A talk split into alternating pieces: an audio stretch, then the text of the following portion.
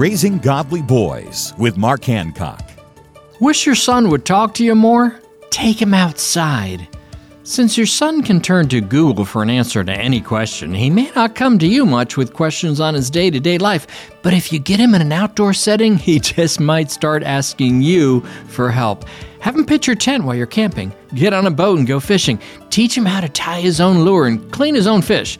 At night, ask him to build a fire at your campsite. As he asks you questions about each task, it will open up your conversation. And as you sit around the fire, he just might start asking you about other issues in life as well.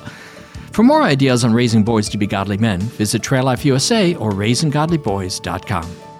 Free help in raising godly boys is at raisinggodlyboys.com. Raisinggodlyboys.com. Raisinggodlyboys.com.